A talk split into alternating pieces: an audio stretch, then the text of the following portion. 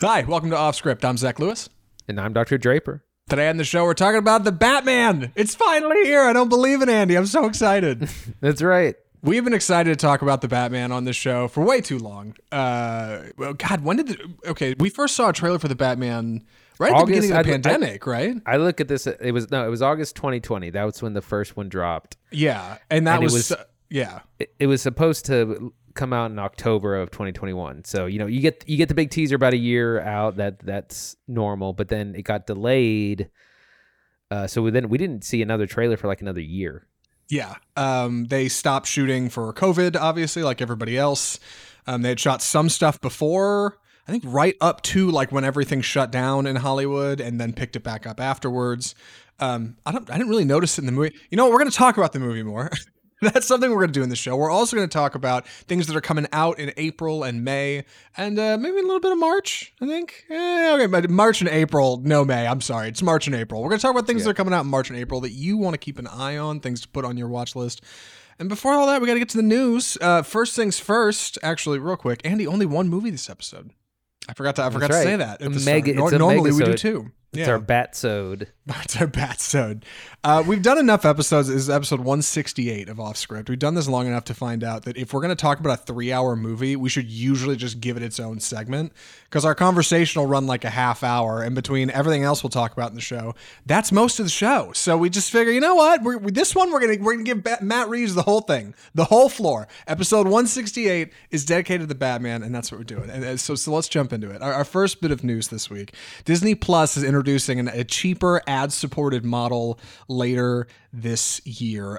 Many streaming services either have some kind of ad-supported streaming model or have played with the idea of it. We have not seen Disney wade directly into this with Disney Plus, though we should say Hulu, which it owns, does have an ad-supported plan. Andy, how much is this thing going to cost? We don't know yet. That was one thing. They did not tell us the price of this ad-supported version of Disney Plus, or when they plan to launch it. We do know that the current price is, I guess, $7.99, so it will be cheaper than that, probably $5 or $6. That's kind of the stat. It might be tiered. So I know some services do, like, you can get a lot of ads and pay the lowest price, or you could kind of get somewhere in the middle. But Disney's going to be wading into that. Hot take: I'll bet they line up the announcement of pricing for this, like, coincidentally with a hike in pricing, because for what it's worth, $7.99 is pretty cheap for a streaming service right now. Netflix is going to what, $14? I think Hulu without ads is like $13, like there, and I think that's going up. Like that, $8 is pretty cheap. So it's surprising to me that they're announcing they're going to have an ad-free plan, and it makes me think they're probably going to roll it into, like a price hike for the rest of a schmoes, right? What do you think? Probably that'll be a smart way to approach this. You raise the price to $8.99 to $9, and so then like a $5 or $6 ad supported version seems appealing. Yeah, well, I think that's.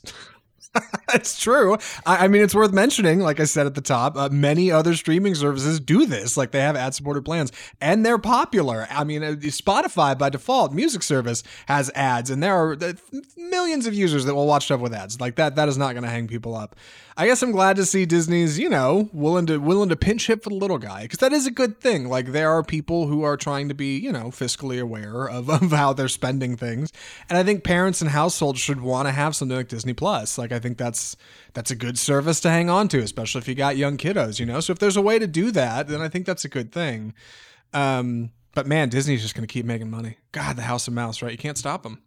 Right. They have a goal of 230 to 260 million subscribers by the end of like 2025 or so. My God. So that's massive. I mean, they're looking to eventually upend Netflix in a way. So we'll see if that happens. Yeah, we certainly will. For what it's worth, keep in mind, Disney does not only own Disney Plus, they also own Hulu and ESPN Plus. They have a huge, huge share of the streaming market right now, coming right up on Netflix with 196.4 million subscribers. So they're doing great. But man, the mouse is going to get another piece if they can. And speaking of movies and how much things cost, this story out of AMC this week, is really something else. Andy, do you want to read the headline here, please? Yes, AMC is charging more for Batman tickets. CBO charging more for variable pricing. We're charging more for Batman tickets? What is this? Variable pricing. Sorry, go ahead. So AMC, and not just AMC, but also Regal and Cinemark, experimented with surge pricing for the Batman, and they actually also did it with Spider-Man No Way Home to a certain extent, by adding $1 to $1.50 to ticket prices. And for the, and this is just the regular, this is not like the fee, the fees is on top of what they would normally charge. Just experimenting, see if people will go. And it was a huge movie, so people will pay, most people are going to pay $1, $1.50 extra to see the Batman. I don't support this. It's really, I don't have much to say about it. I capitalism, think baby. Yeah, right. Yeah, sure it is. Here's the invisible hand of the free market, right? Pulling the strings. It is what it is, right? Like AMC can charge whatever the hell they want for tickets, like any theater can. So I'm not going to say they can't do this, but I just don't like it. I get that it's something they've been doing for years in European theaters, and it's not okay over there. Like, who is AMC to goalkeep what is quality cinema worth paying more or less for? Like, why does AMC get to flavor town us into deciding what is good and bad cinema? I'm not into this. I don't like it. I don't like variable pricing. Then again, I don't like booking tickets online. Am I just old, Andy? Am I out of touch? No, surely it's the cinema who's wrong. What's going on here? Well, like I said, that they're just trying to get more money out of what's happening. And yeah, unfortunately, all films are not created equal. If you have some indie darling no one really knows about, and you have something like a big comic book event film, you're going to make more money on the more popular film, and so you might as well charge a little bit more for it, I guess. Ever goes. Do you remember during the pandemic, Andy? I'm sure you do. When there was that like twilight moment when we thought maybe movie theaters are kind of going to die, and that'll be a good thing. I feel like that's behind us now, and AMC is coming out swinging. I like this line in here. He says, by the way, when the CEO spoke on this, Adam Aaron spoke on this. He said, in Europe, we charge a premium for the best seats in the house, as we do just about all sellers of other ticket industries, sports events, concerts, and live theater. So that's talking about charging what I assume geographically within the theater. And I was going to say that's silly, but they already do that. If you go to Cinemark and get a D-Box ticket, that's like in a specific section of the theater, and you pay a premium for those tickets. God, they're going to make their money no matter what, right? Like nobody is equal in the American movie theater anymore. No, it's the haves and the have-nots. Yeah.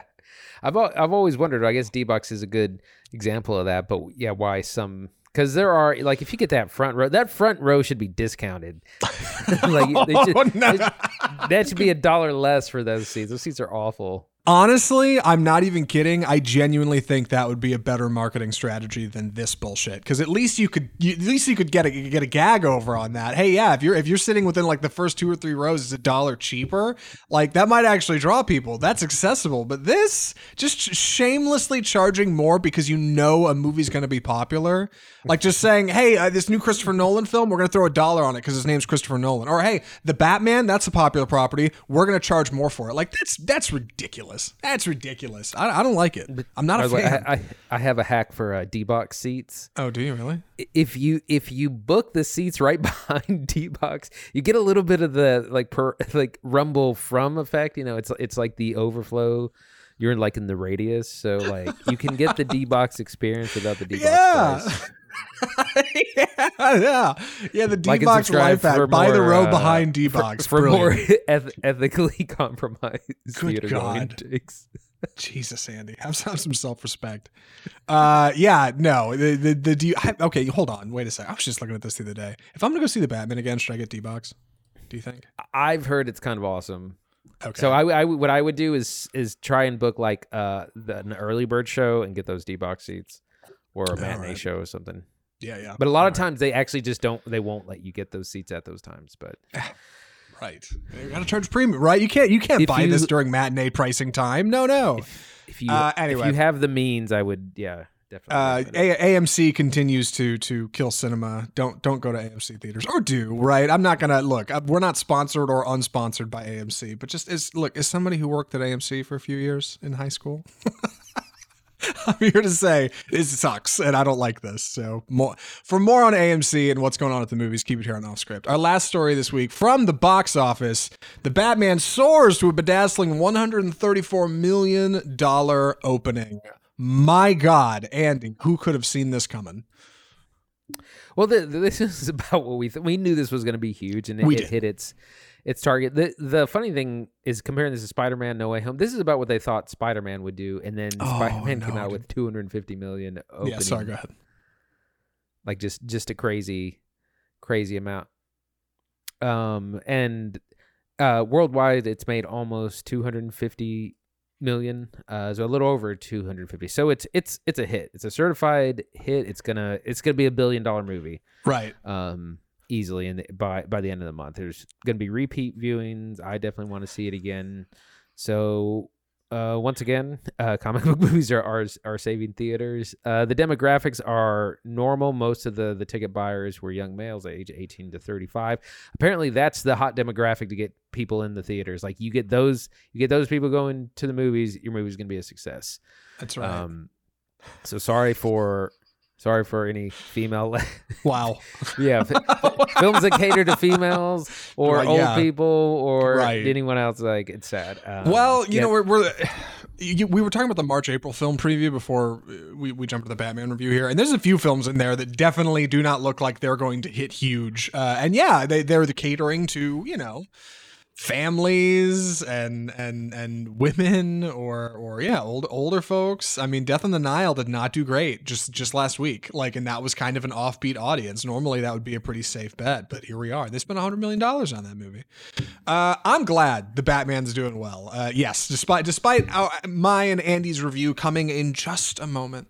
It's clear that the Batman is a certified hood classic. Like, a ton of people went and saw this thing. Not as many as Spider-Man, of course, but hey, second best domestic debut of the pandemic era behind Spider-Man No Way Home. And it's worth mentioning, by the way, a bit of fun fact trivia for you. The last movie Warner Brothers released exclusively in theaters was Tenet. Christopher Nolan's Tenet, starring our very own Rob Pattinson. And now, here they are again, after all this time, coming back to check in on what's going on at the movies with an exclusive The Batman starring Rob Pattinson. I don't think there's anything to it, but I'm glad it's doing well, right? Like, I'm glad DC's got a hit on their hands, because my God, did they need one. Yeah, absolutely. The other films when the DCEU first started, Man of Steel was it did okay. It underperformed. The studio panicked and immediately went to Batman v Superman, and then those movies were kind of mediocre, also underperformed. So it's nice to have your A-list property actually getting A-list numbers, because my God, if Aquaman continues to be the best selling DC property, I don't know. I don't want that kind of future. Real quick, Andy, before we jump into the Batman, tell me, like, what do you think it is that DC's doing here that's different from Marvel's strategy that's starting to pull numbers? I mean, is it just using a big character like the Batman, or is it something more? I mean, it's flexing a big character, but giving him what we're going to talk about is a much better movie. You know, Batman v Superman, it was like, gosh, it's so bad in hindsight. I never got through it all. I've tried. I've tried twice. I mean, there's like 10 plot lines going on. They're throwing all these major story arcs. You know, there's a weird decision to make. What's his name? Lex Luthor be like Mark Zuckerberg, which he's not, and it just wasn't compelling. It's just lacking. Actually, just a lot of like storytelling issues, like not uninteresting characters, uninteresting story arcs. Yeah, it's a different approach, I think, to what a hero is, right? Marvel has this really serialized kind of look at things now. Like, everything's part of a series, and every character ties into something else now. And much like picking up an issue off the comic book shelf, like, they've got this feeling of like a weekly standard regular rotation that you know is coming. You know there's going to be 3 more Marvel movies coming down the pipe soon. But DC has something different, right? They have a different sort of energy, and I think the Batman is kind of the next to tap into what that's supposed to be going forward. I hope, anyway. So without further ado, I'm glad the Batman's doing well, and I think we should jump into it. So I'm going to be taking the summary on this one. Please excuse my clumsy delivery. The movie is The Batman. Fear is a tool. So The Batman is about a young vigilante in Gotham who's just been at it. You may have heard of him. Yes, yeah, who's just been at it for 2 years, as explained early in the film. Our young Bat is played by Robert Pattinson, if you haven't heard, who is a struggling Bruce Wayne who's having a very challenging time getting through the mire of crime and awfulness that runs through Gotham. Gotham is classically in Batman movies a terrible city and a terrible place to live, and our young Bat is very much struggling with that and what it means to respond to that, whether he is pure unadulterated anger or maybe something a little bit more. You know, he calls himself Vengeance and he means it. Our Batman is not a follow-up to The Dark Knight or The Dark Knight Rises. It is not a follow-up to any of the Christopher Nolan films. Rather, this is an entirely new take on the character. This is not like Ben Affleck's Batman. This is a new thing. New Alfred, new Batman, and a new masked villain, I should say, who's terrorizing Gotham in a serial killer-style outfit that looks a lot like David Fincher's Zodiac or David Fincher's Seven. Played by Paul Dano. The movie also stars Zoe Kravitz as Catwoman, Jeffrey Wright as Commissioner Gordon, and Andy Serkis as Alfred Pennyworth. The movie is The Batman. Andy, what'd you think? I really liked it. I was a little worried about the runtime because it's like I don't care how good you're, you know, how much I'm looking forward to it, if you know. It's a long time to ask for someone's attention, but it totally works. I was glued for the first like 2 hours and 15 minutes something. I was with it every step of the way. And about halfway through, I needed to use the restroom. And I kept thinking, oh, this is a good spot. But then like, no, something good's happening. And then that kept happening. Like every 10 minutes, I was waiting to get a break. But no, it was pretty fantastic. We get this is not an origin story. It's important to point out. This is like Batman year two. Like he's been doing the bat thing for a little bit, but he's still not got it down 100%. Things are worse in Gotham, he says, worse than ever. Somehow what he's doing is not being super effective. He can't really figure out why. We get this rain-soaked, drenched, dark. You know, when you thought Batman couldn't get any grittier, any darker, yeah. We've had it. It's like I've heard it compared to Blade Runner level, yes. Constant rain. Yeah, it's always raining in Gotham.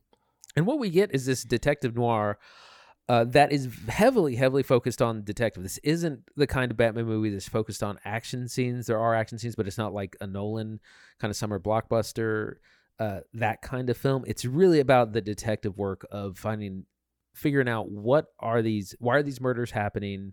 How can we stop them? And all the players kind of that are involved, the Penguin, obviously the Riddler, other people that show up. And this is one of the things I was kind of concerned about was like, there's a lot of characters. How are you going to get them all working together and intertwined? And I kind of thought, I was worried it might be kind of episodic where you're like, okay, the first half of the movie is going to be Penguin, second half of the movie, yeah, Riddler. Yeah. But what they managed to do is involve everyone all at once. In what's going on, they really weave this complex tale of like between the police and like the mob, and then Riddler outside. That's kind of a page out of The Dark Knight, actually, of having multiple kind of conflicting entities. And then you have Catwoman as well, who's kind of a gray character. Like she's not a bad guy. Like they purposely didn't make her a thief in this. This version, but she does kind of walk in both worlds, both in the crime world and trying not to be a criminal as well. So a lot of it works really well. It has a few issues, but overall it's a huge hit.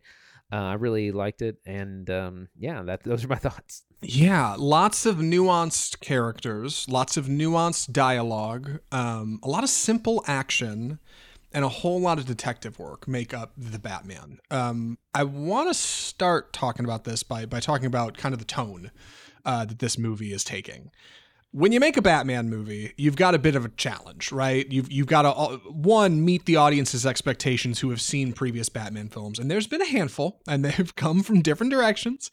So you've got to meet them on that cinematic level, right? It has to be a movie that you like and enjoy and is worth watching. And at the same time, you have to pay service to the character, the property that we're building from, Batman. And it has to be a good Batman story. And that's not always easy, right? Like, Batman is more than just a guy running around in a mask chasing crazed people and putting them in Gotham and putting them in Arkham. Like, he's a lot more than that. He's a detective. He's at some points a bit of a playboy, at other points not a playboy at all. Like, he's a very nuanced character, and Matt Reeves kind of takes that challenge head on in The Batman. So I feel like I can confidently say, for people wondering if this is going to be better or worse than Christopher Nolan's The Dark Knight, which is usually hailed as not only the best Batman movie, but one of the best comic movies of all time. I don't know. I don't necessarily know if it's a better movie. It is 3 hours. And I'm going to be honest. Sometimes you start to feel the weight of that, especially in the second half of the second act. But it's a really good Batman movie. It's a really good Batman movie. And in that way, I think it really stands apart, like, and really makes a name for itself in a unique way. This is not a Batman movie we've seen before. I mean, I know that sounds silly. You've never seen The Batman, but like, yeah. In this way, you haven't. Like, this is something different. This is something unique. This is something special. And I'm really glad it exists. It feels like a three hour art house movie. In a lot of points. And like, I can't believe it's making this much money and this many people are going to see it. It's great. It's great. And I'm really pleased at the reception to this odd approach to the Caped Crusader. I've heard it compared to something like Hamlet or Shakespeare, that where, you know, you bring back the usual players, but you have to, you know, you have to do something different. You got to do something new. You can't just do the same thing every time when you kind of bring the character on screen. And that's what we get. I heard a great comparison that this is more bat and less man, where Robert Pattinson is in the suit the majority of the time. And it's less concerned with Bruce Wayne as a person as much as previous films. The Nolan trilogy does a good job of him having to have this public Bruce Wayne persona as like this aloof playboy, and that's a big part of, you know, so that movie and some other movies. And this one, it's really, he's rarely Bruce Wayne, and it's not really, when he is, it's not really important to what's happening. He's in the suit most of the time, solving crime. Like I said, it's very much a detective thing. It's about looking for clues, and with the Riddler, it's perfect. Unmasking riddles and finding riddles within riddles, those kinds of things. So we get a very different kind of movie. It's very, I don't want to say slow pace, but it takes its time, and that's probably been so long. There's so many good scenes that could have been either left out or just thrown away or rushed or hurried, and like, he'll just really take his time with a lot of the conversations, but between just all the characters, he really takes his time. Yeah, I think director Matt Reeves really, I mean, and also co-writer, really is the star here that we're looking at, not only in his presentation of the film, but like his writing. The writing in this movie is stellar. It's Matt Reeves formerly directed Cloverfield. He directed two of the Planet of the Apes films, the last of which I do not think was a short endeavor. And the Planet of the Apes movies seem like movies that would be pretty silly, but those movies not only did great, but were also really well received. A lot of people really liked him, and that's because I think of his writing. He helped write War of the Planet of the Apes, and I believe Dawn of the Planet of the Apes as well. So Matt Reeves has definitely got some experience kind of writing odd characters in uniquely grounded situations. And that's exactly how he approaches Batman. Our bat is 2 years into it, does not even really have the full trimmings of a bat outfit yet.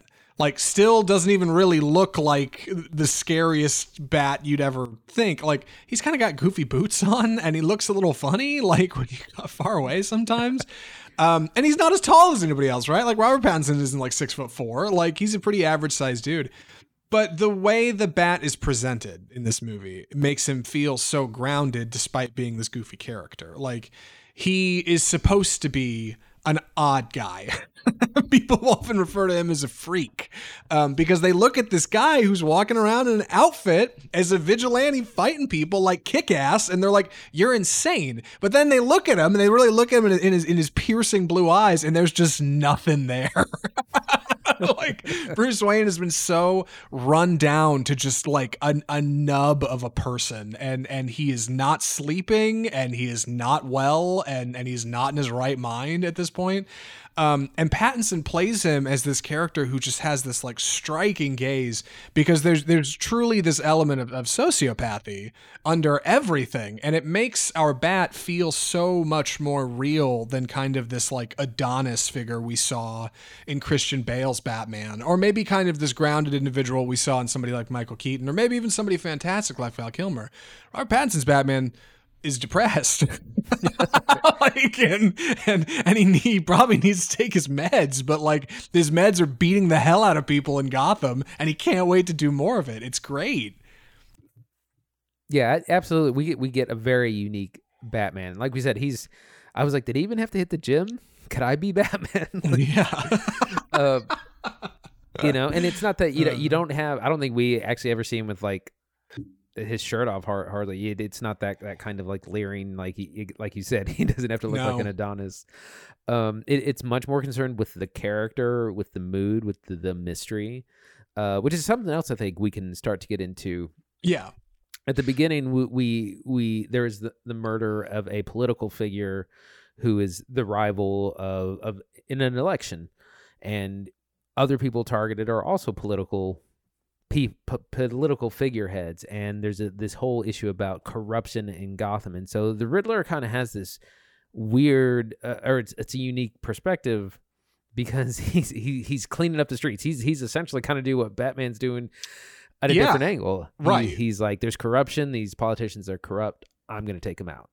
Yeah. Like Riddler is a vigilante who believes he is tolling out justice, right? Which makes him an interesting foil for the Bat. Like he's this guy who's running around not following the rules, like beating up other people who aren't following the rules.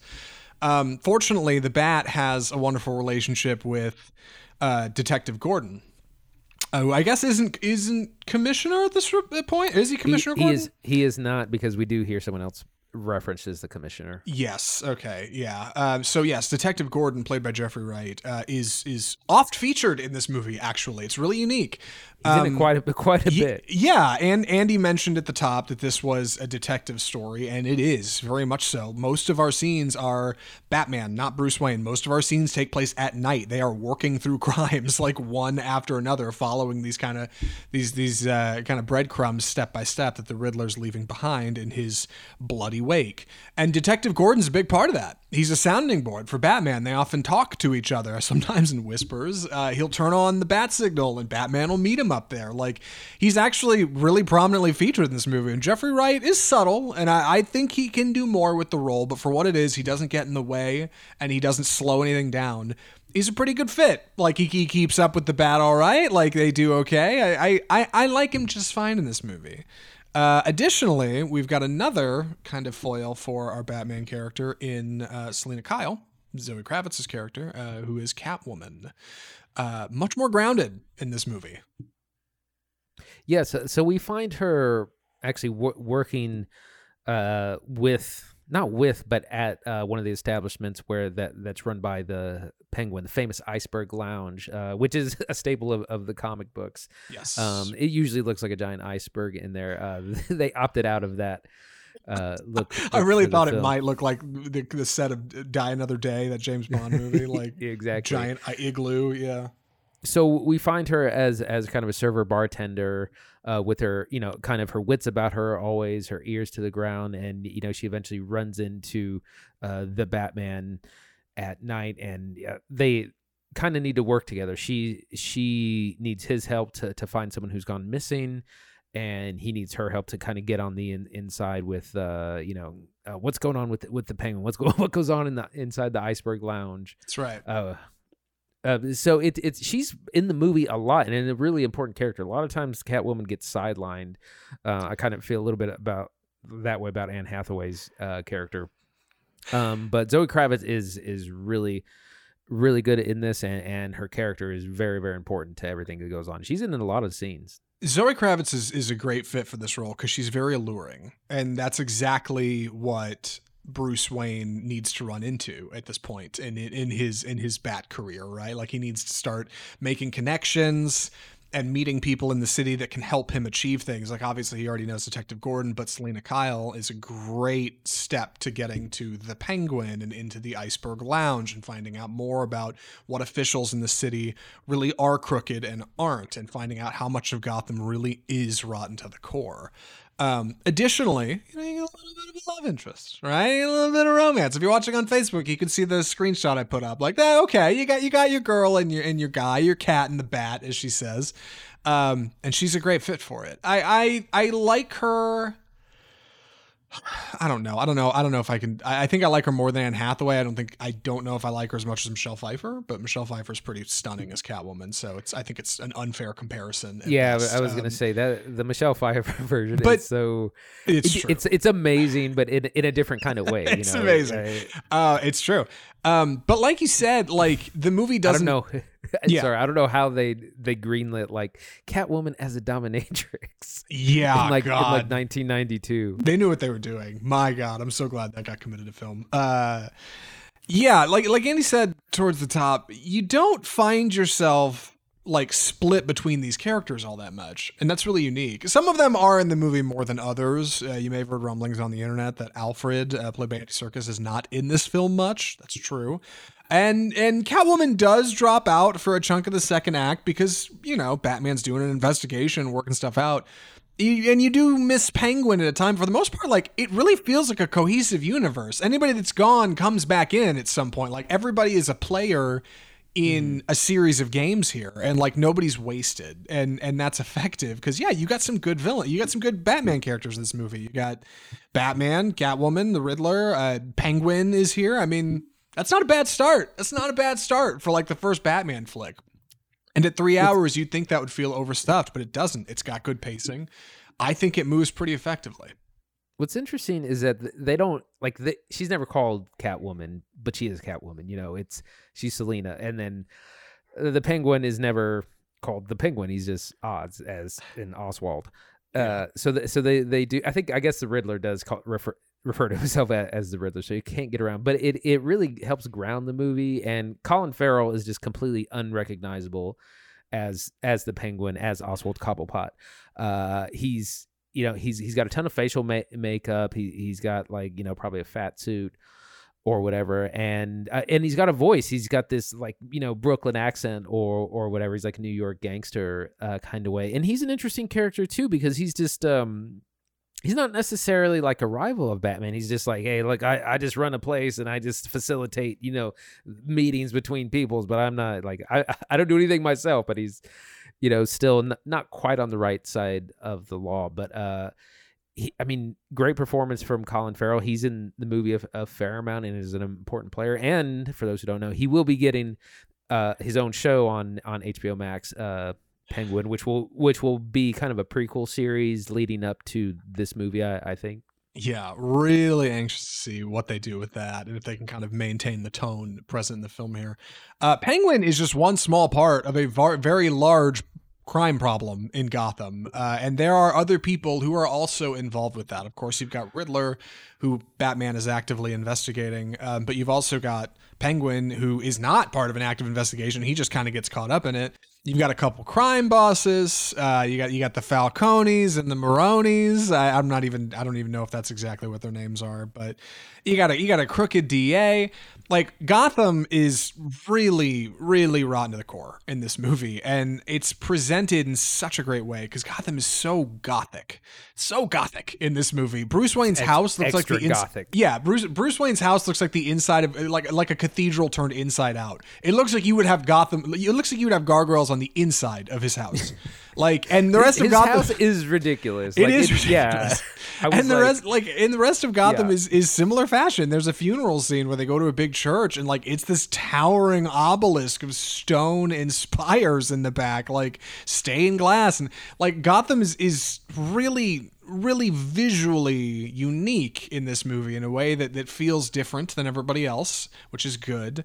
And the crime bit honestly feels a bit of the same, just because you're getting into a lot of the same characters. And I do start to feel like it reminds me like Batman Begins, right? When Christian Bale's talking to the crime bosses. I don't even remember what the thing was in that movie. But this movie stands apart in kind of this long, overarching plot. There's a plot running underneath just our overall Riddler plot. It's B plot. It's a lot of mob talk and a lot of double crossing, I think, and a lot of it happens verbally, a lot of names, without a lot of flashbacks, and that's worth talking about. Yeah, there is a complex problem in that the crime bosses are kind of mixed in with the corrupt politicians. You know, it's like they're kind of doing the dirty work, or they, you know, some of them they got in their pocket or are indebted to them, that sort of thing. Like we have the Falcones, and there's mention of there's no one playing Salvatore Maroni in this movie, but he is just referenced, and it's classic Batman villain, or, you know, the crime family.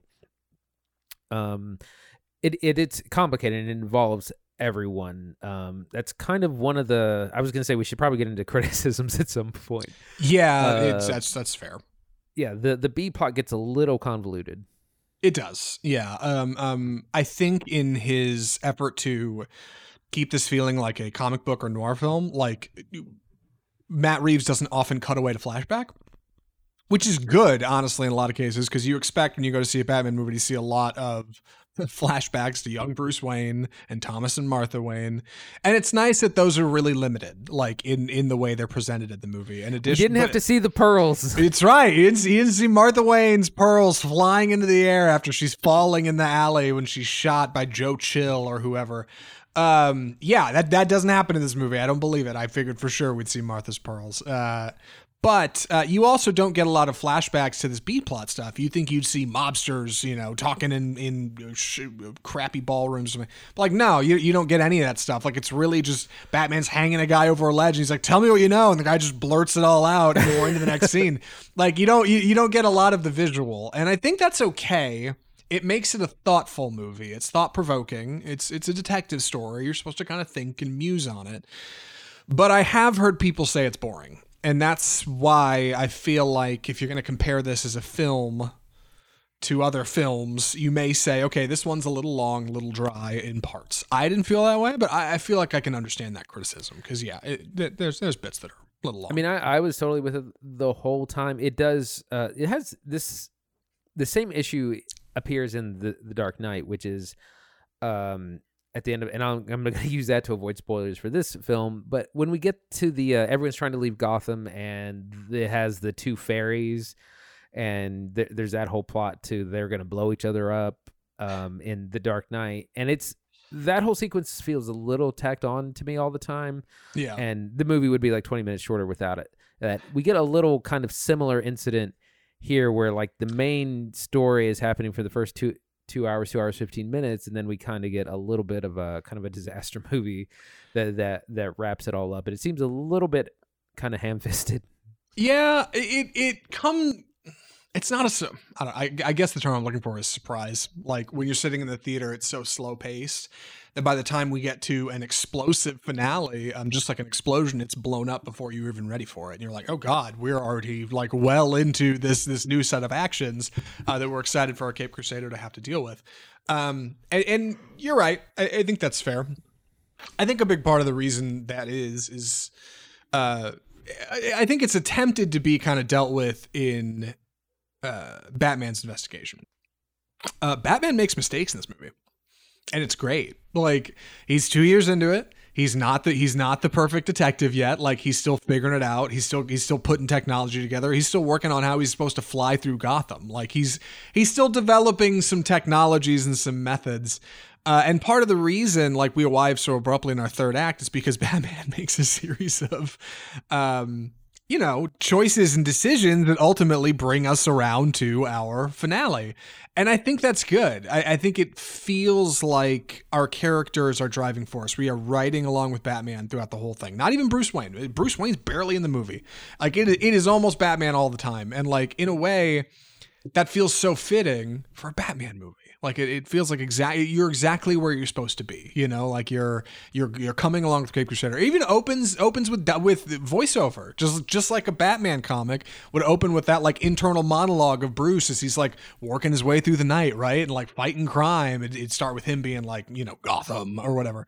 It does that. And, like, that makes it feel very grounded. It makes us feel very close to Bruce Wayne, and it makes us feel very close to the Bat. I think that's how I felt anyway. Mm-hmm. No, absolutely. I was trying to think of other kind of issues. The score. No. The score. The score's fantastic by Michael Giacchino. Fantastic score. Yeah. Who uses very little. There's only, like, three themes. Like, Batman, Catwoman, and Riddler all have their own theme. Then everything else is this kind of incidental sounding or just kind of mood, depending on what's going on. Yeah. Batman's got a new theme here. It's great. So memorable. Everyone love knows the Batman theme in this movie. Yeah, like, it's really good. It feels strong, and it feels dark, and, like, yeah, it's good. It's really good music. Have you been listening back on Spotify? Going back and yeah, definitely. Yeah, I've tried. I'm not quite that visual. Usually, I need the movie to go along with it, but. I don't know. As far as other critiques go, I mean, I'll admit that there are a few moments that feel a little long, like, and that's okay. I don't know if you could trim 20 minutes out. But additionally, Matt Reeves says he's got a 4-hour cut of this that he wants to put on Blu-ray. So, oh my gosh, which I would watch. I would watch Zack Snyder's, I was gonna say Zack Snyder's, the Reeves cut, the Batman. Yeah, Matt Reeves, the Batman. Yeah, like the ultimate director's cut. Maybe that'll be 4:3 in black and white. Yeah. I think that sounds cool. I like what's happening here. I like the tone of this character. I like how grounded he feels. It's unique and in some ways reminds me of, yeah, I think DC's stronger properties, right? Things like the Joker, or at times even as being as grounded as something like Shazam. Like there are a few moments of genuine comedy in this film. And I think that's important. Like it makes the character feel important. Like, and it makes it feel like, we're seeing something really special, because we are. And I think The Batman might just be something really special. It's a very good movie. It might even be a great one. Andy, any other thoughts for recommendations? No, I think I'm ready. Andy, would you recommend The Batman? Yes, of course. Highly, highly recommend. Unless you just happen to hate comic book films, there are people who are not into the superhero thing. But for everyone else who goes to the movies, highly recommend. It was a lot of fun. Very different kind of movie, but still true to the comics and Batman as we know him as a character. It's very much a detective story, full of this dark, gritty, rainy Gotham with lots of corruption, both in political circles and outside. We have a lot of characters, a lot of fun. We don't have a ton of action compared to other films. There's a big car chase scene that you've seen some of in the trailers. That happens about midway, and then we get a little bit more towards the end. We don't have the kind of typical Marvel finale, which is usually where there's just a big, like, fight and everyone shows off their powers in the last 20 minutes. We don't have that kind of finale. It's not that kind of movie. But it does have action in certain spots. It's just not overly kind of concerned with that. So a lot of fun, great performances, highly recommend. I think it's telling we both forgot to talk about the action. Yes, the action is not bad. It's very good. It's just overshadowed by the larger portion of the film, which is, you know, the detective stuff, which is exciting. Yes, big recommendation on The Batman. Huge recommendation on The Batman. Run, do not walk to your nearest theater to see The Batman. The Batman's great. And it's not for everybody, unfortunately, while I say, oh, everybody should go see it. Not necessarily. Like, if you're going to be bored by, like, a 3-hour film, like, maybe wait for it to come to streaming. If HBO keeps up with their release schedule, it should be on streaming in mid-April, I think. Unless they hold it or push it or do something special with it. So it'll be available, but I think the best spot to see this is probably a movie theater. Maybe even D-Box, like Andy said. Maybe go big and get the nice tickets with like the big cushy seats and the big, the big speakers and the big popcorn. Maybe that's a good idea because the Batman's something really special. And I think it's great, and I'm excited to see more. I hope they greenlight a sequel very soon if they ever make a sequel. We'll see what happens. And speaking of see what happens, no we're other of the sequel, by the way. Is it? Have they like approved that? No, but I mean the movie's just been hugely successful, so yeah. They're gonna do it. Yes, a sequel is kind of teased at the end as well. No surprise there. Right. Yeah. Of course, being a comic book movie, you got a little bit of something coming up in the end, and I think it's good. It's done well in the Batman. It's tasteful. And speaking of tasteful, we need to talk about other things that are coming out soon, right? Movies that have been announced and are actually happening in our March and April film preview. Andy, if you don't mind kicking us off, because I'll be honest, I kind of forgot what one of these movies is. That's all right. So we'll be looking ahead to the months of March and April. It's funny because we can't do this 3 months out because the dates in May are like 3 months out. They're actually not solid, but you can usually count on just the first 2 months. So the other kind of big openings. First of all, there's nothing new this Friday, which is hilarious to me. There is no new March 11th releases because they're just going to let the Batman. Nobody wants to touch the bat. Yeah. Yeah. But on March 18th, we got a couple of theatrical features. The first is X, which is a horror movie starring Mia Goth, very much in the kind of Texas Chainsaw Massacre vibe. We saw this. We talked about this trailer a little bit ago. Looks a lot of fun. A lot of references to older kind of slasher picks. We also have yet another remake of Cheaper by the Dozen, which is about a family of 12, this time led by Zach Braff and Gabrielle Union. Fun family film that'll be in theaters only. Also March 18th. On March 25th, we've got two exciting features that could not be more diametrically opposed. First, The Lost City, which is a unique name for a rom-com starring Sandra Bullock and Channing Tatum, also starring Brad Pitt. Sandra Bullock is a writer who has written an exciting, daring romance adventure series starring a hunky blonde man named Dash something. I forget from the trailer. I've seen it a handful of times now. Played by Channing Tatum.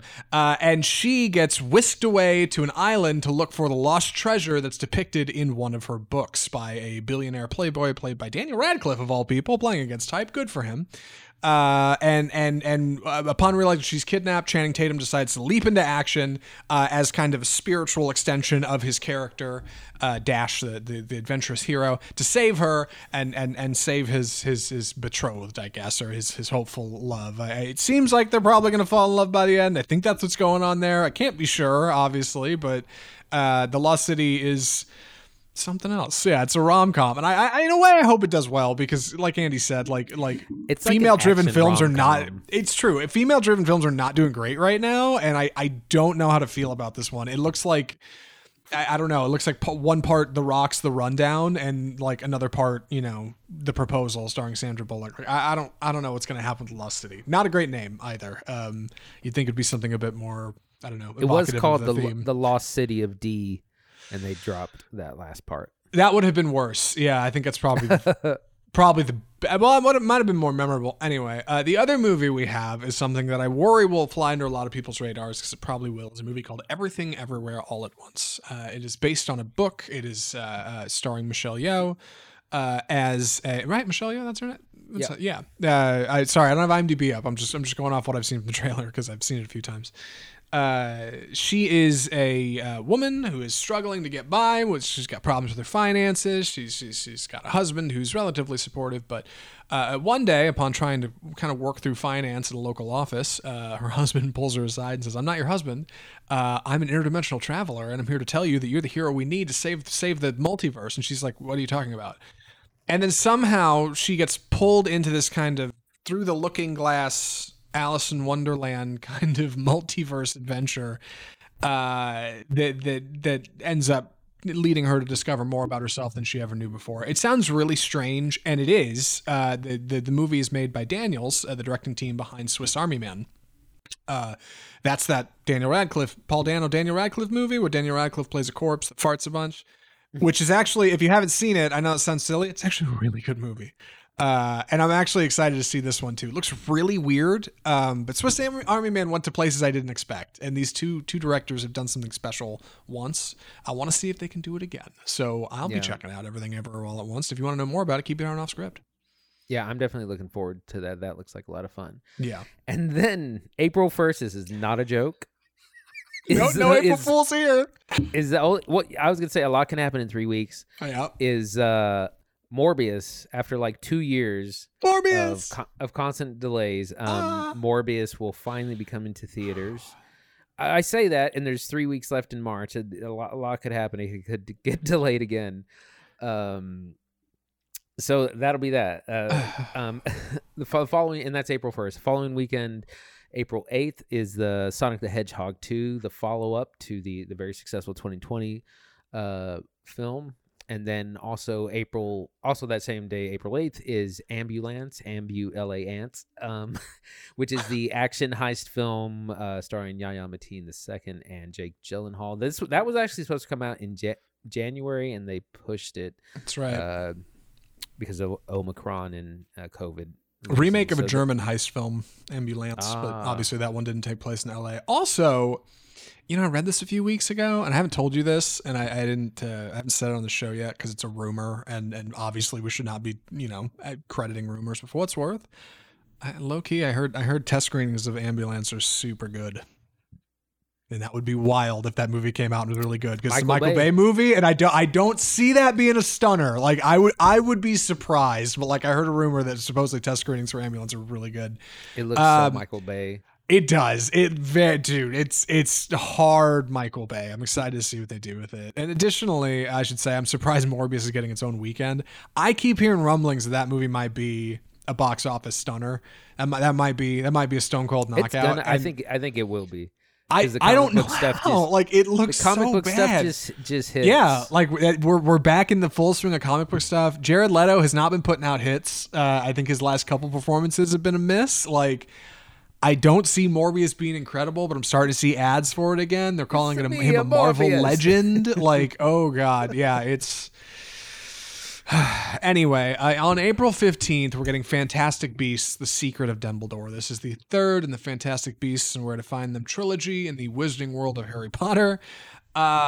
Man, this movie is cursed. It seems like nobody wants to see this because all the diehard Harry Potter fans hate J.K. Rowling because of her hardcore stances on trans radical feminism. And the last movie didn't do that good either. Like they've written their main character out, Newt Scamander, is barely the lead anymore. The logo for this says Dumbledore in huge letters.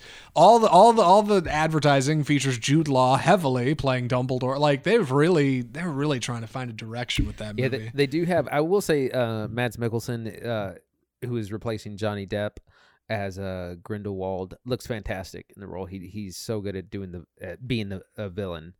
Fantastic actor. Yeah, he looks all right. I don't think he looks too shabby. All right, hold on, Andy. 3 left. How do I split these? You want to take them? Should I take the next 2 and you take the last one? I mean, what do you? I definitely want to talk about The Northman. Go ahead. The Northman is the next film by Robert Eggers. Eggers. I always want to say Roger, who of course did The Witch and The Lighthouse. Before that, this is kind of his first larger feature, and the film, I forget who it stars, but it has a very Hamlet-esque plot in someone's kingdom has been usurped by their brother and the Alexander Skarsgård. I couldn't remember which Skarsgård it was.